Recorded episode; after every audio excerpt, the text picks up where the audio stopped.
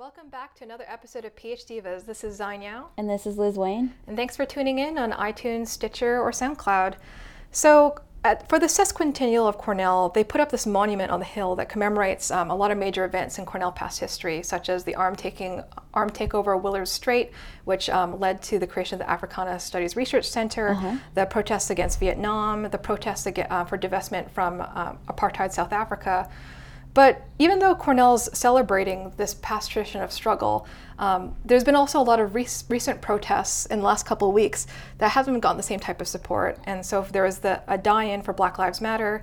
There was uh, support for Dream Cornell undocumented students at Cornell. There's mm-hmm. also another protest for May Day that shut down part of the streets for International Workers' Day. Mm-hmm. And yet we see that um, the administration continually seems to ignore or dismiss uh, current protests while valorizing uh, a conveniently faraway history uh, of, of protests that look good in retrospect. Mm-hmm. And so um, I remember, for example, for the Black Lives Matter rally, I only found out about it like maybe like a few hours before because there was a lot of concern right now about uh, student protests being shut down at Cornell, and this has been covered by Huffington Post as well, well, as other news outlets that student organizers at Cornell have been threatened. Yeah, and especially it, with yeah. the one. So with the 150th ceremony, they don't it, it appears like Cornell doesn't want people to say bad things about them, or this is a huge celebration that they put so much effort into. Um, they've built new roads, again, this new memorial, um, flags everywhere, and they're so proud of the 150th. And the last thing they really want is to have students come and say, Hey, Cornell, we know you're awesome, but you're also kind of shitty. Yeah. And so students have been threatened with possible jail time mm-hmm. and like uh, absurd um, allegations and faculty have also rallied um, for the students and everyone's been very upset and disappointed and so for one thing like so the reason why this rally when this rally happened they had to be very surreptitious because they're afraid of being shut down mm-hmm. and i mm-hmm. remember i found it a couple of hours before and i texted liz like um, can you come out and liz was stuck in the lab and i think this ended up being this really interesting conversation for about us about what what is the place of us as academics in relation to advocacy? Yeah, I mean, I, I can. I wasn't really sure what to do about that. I was, I got the message and I was in lab and I was doing an experiment and I didn't want to leave, but I felt very guilty about it because I've talked about it.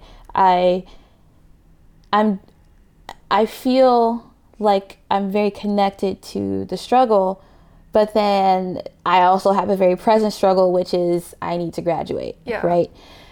I have science I need to do, and I can't actually just stop doing my research once I start. Well, at least with some of the experiments that I do, and and I have to also admit that while I wanted to be out there, there was this way in which I felt great. It felt great to have an excuse. Mm-hmm. They're like, "Oh, sorry, darn it, I just missed you," because okay. no, but but but because there's this fear of well what do i do? Like when i get out there what does that feel like?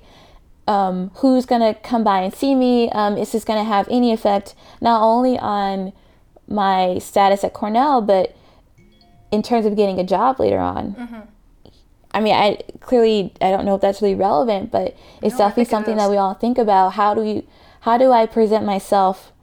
And is there any repercussions for me in terms of my future Mm-hmm. A friend of ours once mentioned that grad- graduate students can be a very frightened population, and mm-hmm. I think mm-hmm. that's really true. Like we're, we sometimes feel like we're very vulnerable. Um, I definitely, it was it's interesting. I would say that this that I only really got ended up going to these types of events maybe like this past year. Like before that, like it took me a long time to like think of activism as something that I could be engaged in at mm-hmm. all as an ally or as a protester. What made you change your stance? many years. Like I guess the thing is like it was easier for me to start getting to critical to thinking critically through ideas and like thinking in my social circle and like like for example i study um, race gender and sexuality and power mm-hmm. in the 19th mm-hmm. century and i think it's very connected to today and it seemed really with um, some of the really disappointing legal decisions that we've seen for um, Eric Garner and and so many other lives that have been lost um, that have been covered by the Black Lives Matter movement. That this is so connected to what I study, and so I think the first um, protest that I went to was in the fall. Oh dear, it was down at the Ithaca Courthouse, and it was um, a, a Black Lives Matter rally and that was the first time I'd ever gone to one of these things. And, and I was, was it that one was related to a local event, right? Yeah, but Um, it was like it was a local event organized. But I mean, like for, police interactions within Ithaca, not in reference to, you know, Garner or Mike Brown, I think it was. It was like well, there were definitely pictures of Garner and or, Okay. Mike, or at least Mike Brown. I think I remember seeing those pictures um, there, and because I sort of saw this interconnected struggle on both a local and a national level. Mm-hmm. But I remember going down as being scared. Like I, I didn't think of myself as someone who would do that sort of thing, and then I found myself doing that, and then later, um, one of the black undergraduate student groups on campus organized a die-in at uh, one of the engineering um, halls at Duffield, and I was like, I see this on Facebook. I should just go. It's only going to take like less than half an hour of my time. It's the least I can do to show up and um, show some type of solidarity. And it was funny because I remember I was talking to an undergrad afterwards who's like, "Oh wow, you're just like such a big political person." I was actually, I was like, actually no, I've only just started doing this. And what's I think is interesting, I think like the bar for participation sometimes feels like it's so high when it actually isn't. But it is. But at the same time, like I think emotionally it t- does take a lot. Because I knew it was the right thing to do before, but I was also scared yeah. and uncertain. yeah, I'm still scared. Um, actually, I maybe this is an interesting point because you mentioned that you study gender and sexuality, and for me, I don't study anything near that. So, so I just am black. I don't study anything that involves black culture or. I, I, I actually personally struggle with that because I think it's an unspoken kind of norm that in the sciences you talk about science, you talk about your facts, you talk about your research, and sometimes you don't even talk about that. Mm-hmm. There is this huge gap between public communication, science communication, mm-hmm. and what people do in the research, and then some people think that you should only be talking about your research or doing your research, talking about it at a conference. So always being academic, and that any type of communication with the public is bordering on science policy and just being political. Mm-hmm. How do they? How do scientists expect that type of knowledge to get out in the world? Then do they just hope that good science journalists will pick up on things and publicize it? I think people are becoming more privy to this, mm-hmm. and there are definitely more faculty who are becoming less camera shy. But just, and again, this isn't from my personal experience, but the other some some students I know have a harder time with this, and I just think there is no there's no concern for whether it gets out or not. Mm-hmm. It's like that's not my job. It's kind of the mentality. Or the other thing to consider is that as a graduate student, there's even more pressure to only do research mm-hmm. because some people feel that if you're not in lab all day every day then you're not doing your job well. Like the grad school culture is one in which you should always be working nonstop. I think to go back to um, us and the, the Black Lives Matter rally, like I have to acknowledge, like obviously my own privilege that I didn't have to be in lab, but also I'm not um, trying to go for the same graduation deadline as you, so I have that type of freedom. But also, um, there's this interesting thing that was posted by Son of Baldwin, which is this really um, this guy who runs this really great um, uh, anti-racism, anti-sexism uh, sort of media account, and he pointed out he went to this I think this organizing rally in Detroit, and they're talking about like the best strategy when you're um, doing a march is you put your white allies first, then the Asians, then Native Americans, and then um, the black activists in the very middle. it's very Be- specific yeah, because they found that because they'll do that, they're, um, the police are less likely to want to attack the white people and then the Asians and so forth. And that they, they said that they actually saw examples that like people, the police would push past the white and Asian people to try and get to the black people and hit them. But but there's a way in which, like, my privilege, I, I am in a position of more privilege and less vulnerability than you. Um, Yeah, yeah, and and then I, I do know also that when there are issues that don't particularly involve me, so um, I am black, but I'm also a I know now the term thank you Zion. I am a cisgendered heterosexual woman, and so I know that a lot of LGBTQ things don't I they have no stand in them really, but I find that I am much more likely or much more at ease talking about those issues because they're not issues that like personally affect me in my personal life just because so you don't feel like you have to speak on behalf of a group of people? Is that no i'm saying the opposite i'm saying Oh, that i when i do speak and i was just giving this example Mm-hmm. that because i'm not in that community I am more likely to stand up and say Oh something. Oh yes, like as an ally. it's much easier for me to walk in a parade or to do something in support of. Just in terms of the internal tension. Whereas when it's about me, or even if they're lab members or someone else saying something, and I guess this goes back to Black Lives Matter. I I recognize my own privilege in being to, in having like two Ivy League degrees. I, I recognize that, and that there are some ways in which the struggles that people are talking about are probably struggles that I personally don't have to deal with at the moment. But I have family, and I, I I do deal with some of those things, and it actually really does affect me.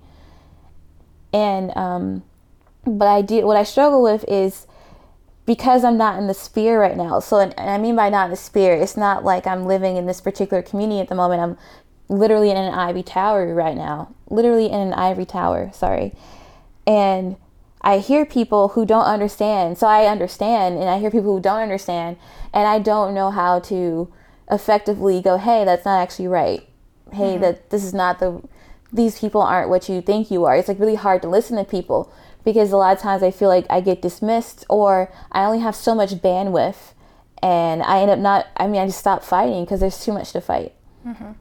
I would say that, um, though, that there was that um, African American woman professor, I can't remember where it was exactly, who was stopped by campus police. last- in Arizona. And she was like beaten by the by the campus police for jaywalking. Mean, she wasn't beaten. Or, she like, she was was knocked down? handcuffed, and um, she actually got a felony charge, and I, I think it might have been lifted. I, I don't remember, but she was given a charge because uh, her dress flew up, and so the she was handcuffed at Mm. this point. So the officer tried to lower her dress, but as an instinctive reflex, she ended up kicking Yeah. him because yeah.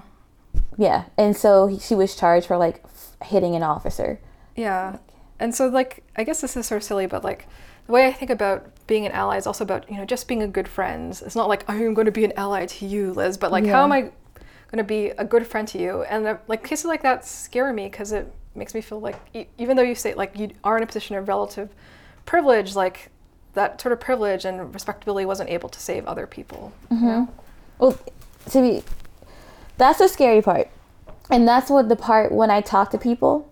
So I recognize my privilege just because I, I'm trying to be transparent, but also it helps me play, plant the case that even with my privilege, it's not enough. Yeah. And it also, I really don't like it when people participate in respectability Yes, politics. so the yes, yes. idea that I, if I'm extremely good, I will none, none of this racism will ever affect me, and that's just not true. And when I, again, so when I tell people I have privilege, is to then say, you know me. Now, this stuff can still happen even to me, Yeah. and this is a fear. It's a, it's a fear that I actually try not to become too comfortable. Maybe that sounds horrible. It's like I don't want to ever be comfortable with this privilege because Yeah. I know that this privilege doesn't extend nearly as much as I as other people think it does.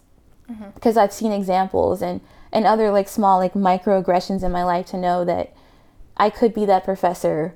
I can be stopped. Um, there, there's lots of things that can happen to me that may not happen to other people. And be, having education from the highest, you know, institutions, most well-regarded places, don't stop me from.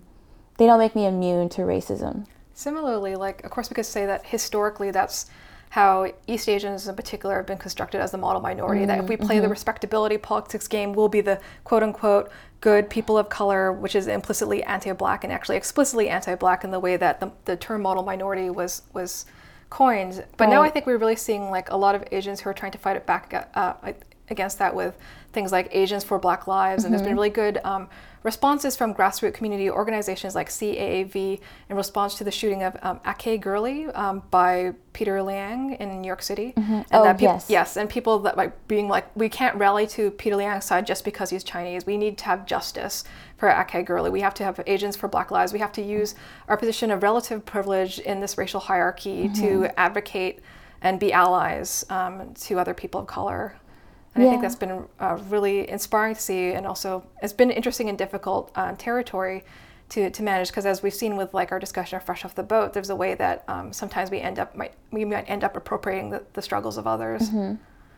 I actually think your your comment about um, the Asians and the min- minority myth, and in ways in which they use this, and then yet again they're just um, distancing distancing themselves from Black people is really accurate. I mean, I'm, I'm just thinking about how lots of in academics, lots of programs are geared towards helping minorities, mm-hmm. and I frequently see Asian students, and I'm being very broad here, so East Asian, South mm-hmm. Asian, who will say, "Oh no, I'm not a minority. None of that's for me. Like yeah. I don't need a hand." Or they'll say, "I don't need a handout." It's like they they they distance themselves from that, and and I'm looking at them and going, you know, you are a minority. You are a minority. Um, if you make up half the engineering department, but there's only like four percent of you in the prof- prof- professoriate, yeah, like that's a problem there is a ceiling for you, or there are ways in which you're being fetishized, there are ways in which there are other things that are happening to you, and you're not letting, you're not saying anything about that because you're getting this academic benefit. Mm-hmm. Where, or there are times where something happens, let's say something happens on campus, or someone's, like I get like racial slur yelled at me, or um, actually, I remember this one time. I know I'm jumping stories, but there's mm-hmm. this one time in undergrad where this Asian woman we were talking and she mentioned that she's walking home and these group of white guys started yelling her ching chang chong like all and actually it's followed her throughout this entire walk. So it's about four blocks. Wow. And i said aren't you going to say something? This is not okay. And then she said no. And you know i was really perplexed by that and i wanted to know why and it's because well i need to be good. I'm not going to make a big deal out of this.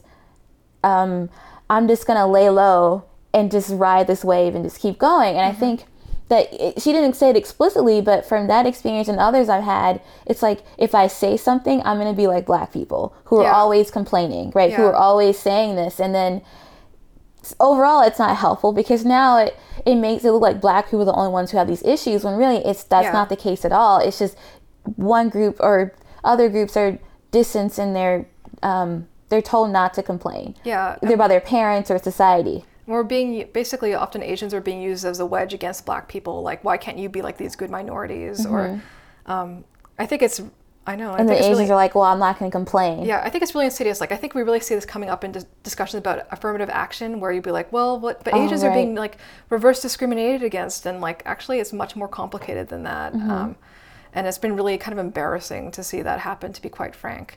Um, there's this really interesting study that I think came out of California that showed that um, with people who were trying to look at affirmative action versus um, like the quote unquote true meritocracy of scores, mm-hmm. that white people were more likely to um, support meritocracy until they realized that Asians would be outscoring them and more yes, likely to, to like this. affirm like affirmative action until they realize like you know like there's this way that they there's different shifting scales of prejudice that people just turn to in order to try to try to affirm their own beliefs. So meritocracy right. itself is not some pure objective ideal. Obviously, people are just mm-hmm. not happy with it when they don't get the results they like. They just right. shift so when it's criteria. solely about grade, I think the study if it's solely about grades and numbers, um, that tends to give a, an advantage to Asians. Mm-hmm so when it so when it's between whites and blacks, they may say like, "Oh, it should only be about the numbers. We shouldn't care about any like work ethic or programs or any clubs that yeah. you do."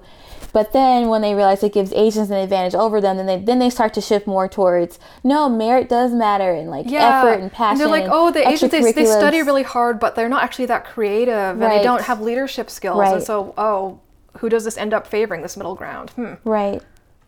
Yeah, it's. I, I wish I had a better a better sense of what to say. Or honestly, when I see young kids, it's not like I'm old, but when I see undergrads these days, no, I, I mean I'm looking at them and go and thinking, like recognize your agedness.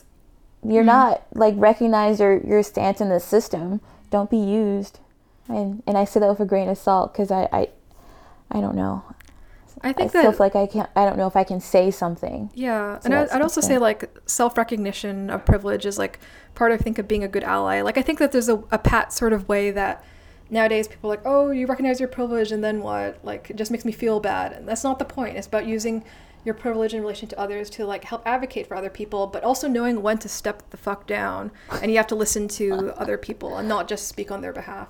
And I think that's something that's been very difficult. Um, sometimes for people to figure out because we're so used to being me centered and individual centered that Mm-hmm. um, using yourself to make space for other people and knowing when to be quiet, I think could be really hard. And I think that for all of us, and I know for myself, is definitely a struggle.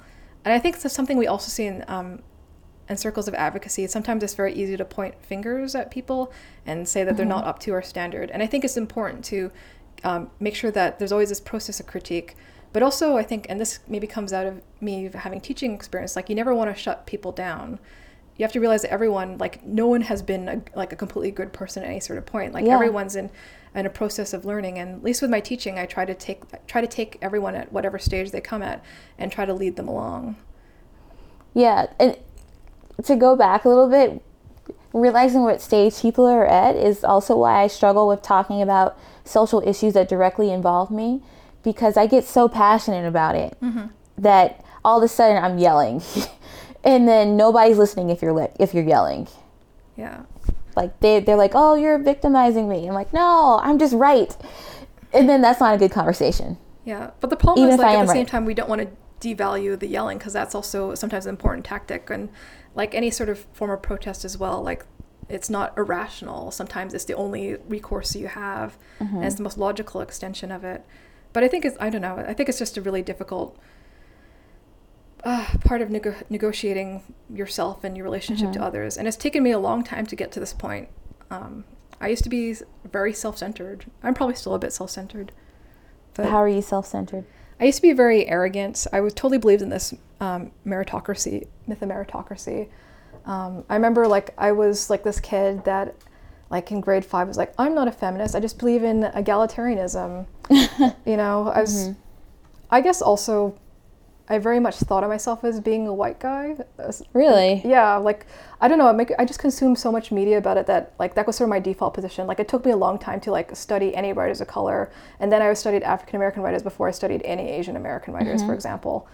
Um, and so that was a very difficult process of coming to realization about myself. It was to the point. This is really embarrassing, but in my last year of undergrad, I was taking a theory class, and I actually told the class that I thought of myself intellectually as more of a man than a woman because I was had that type of gendered assumption about what intellect truly was so ingrained in me that I thought myself that I was more mentally like a man than a woman. Huh. And what was the response? I'm actually curious. Did anyone call? No, I that? think people were like, oh. Well, also we didn't really do an adequate job on any feminist or queer theory at that point. It took me like years, uh, yeah, a while later. Then I had to come through this whole painful process of recognizing myself, and yeah, I think it's something that I'm still going through.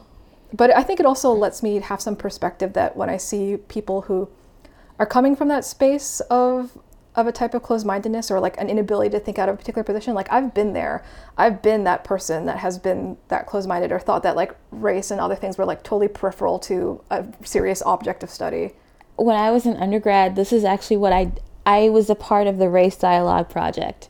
And what we did was we had race dialogues with uh-huh. people. We would we were more of a planning group than anything actually. So we would plan these activities. So black and Asian like relations, like a mm-hmm. meeting about that. We talked about class, we talked about race. My first event, I'm actually very proud of this. Our first uh-huh. event was called White Week. And it was literally talking about whiteness in America. And I was that's fantastic I was on Locust Walk handing out flyers to people about White Week. And it was really interesting to see the confused faces because most people thought it was, um, we're all white for some charity. I'm like, uh-huh. nope, come talk about being white. And it was really awesome. I just, the one thing I remember from that particular event was this girl came, it was a white girl, and then she said, oh, like I don't really think of myself as white. I think of myself as, you know, just wherever I am, whatever mm-hmm, I'm doing, mm-hmm. whoever I am, that's what I think of myself Yeah. as. Like I'm a swimmer and I'm this and I'm this. I'm like, that's the point. And, Yes, and it- yes. that you can't, some minorities often don't have that ability to switch personalities or not personalities, you're always the same person, but switch um, which characteristic or activity is your dominant identifier. And in this, this the issue of what people don't know they don't know, that's really hard. If they knew they didn't know it, that'd be different. But they often don't know that there's something that they don't know. Yeah, and I feel like that was the position I used to be in, which is that like I, I realized racism existed and I think I was better about issues of race than I was about gender when I was younger. But at the same time I really did want to believe like this thing that I could be just the things that I want to do as opposed to what other people want to impose on me or like the, the histories that come along with that. Like I also wanted to believe in this um, post-racial vision um, of individualism. Mm. No, I knew that very early on that that was not true. Mm-hmm. But again, it was for me. It was more of a dismantling than a um, for me, it was I knew what things were and I just didn't believe it.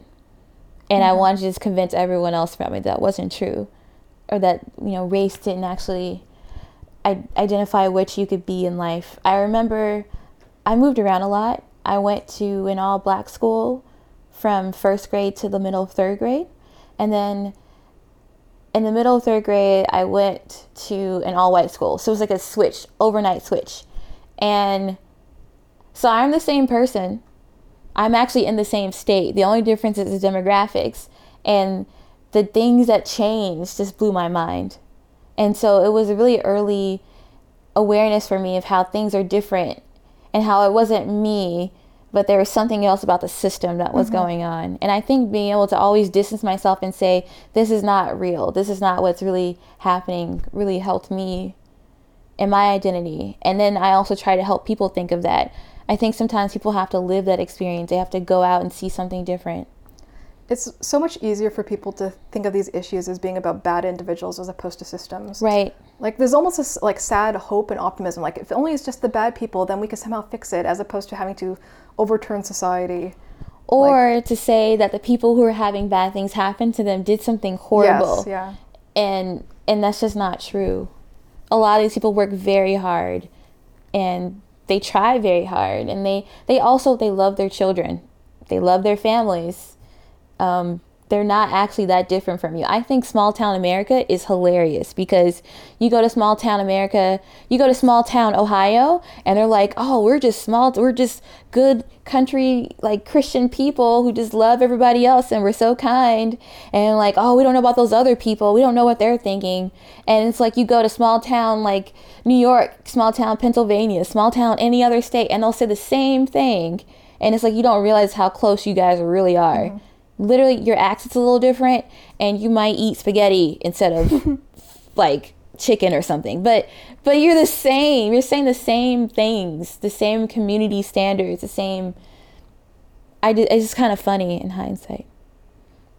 But how to bring that into my professionalism as a phd student as someone who'll have a degree who wants to continue doing cancer research and interacting i'm still figuring it out yeah. I don't know what that space is. This is a start as doing a podcast, but I'm also secretly hoping my advisor never listens to this. I'll mm-hmm. be honest. I'm like, please don't listen to this.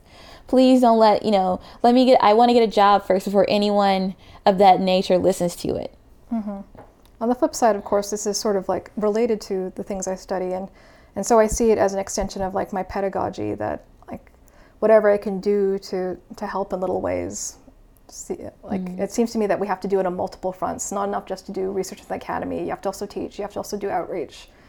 Mm-hmm. Um, so I think it's like very multifaceted in that way. Yeah, and you know, I actually just thought about something that I've I like physics and I also liked studying like I like sociology and I think in another world I could have very well and I, I considered it in college switching to do sociology instead because all the things I did outside of class were pointing towards that. Mm-hmm. But what really kept me in physics was one, at the end of the day, I still loved what I was doing. But the second thing is, I actually thought I could have a better voice by just doing physics and by yeah. being myself. Yes. And yes. just just existing. Mm-hmm. I thought it was a way better thing than to just study it and then say, "Hey, people, look, I did a study that proves that," or just being myself and going, "I am, I'm me." And I think it does. I mean, sometimes just our own survival and self care can be an act of resistance in itself. Mm-hmm. Let's hope so. Yeah. The verdict is still out. So we're gonna wrap up here. Um, thank you for listening. Thank yeah. you for being an advocate in of our show. And you could subscribe to us on iTunes or Stitcher. And it was great having you listen with us again. I'm Xine Yao. And this is Liz Wayne. Goodbye.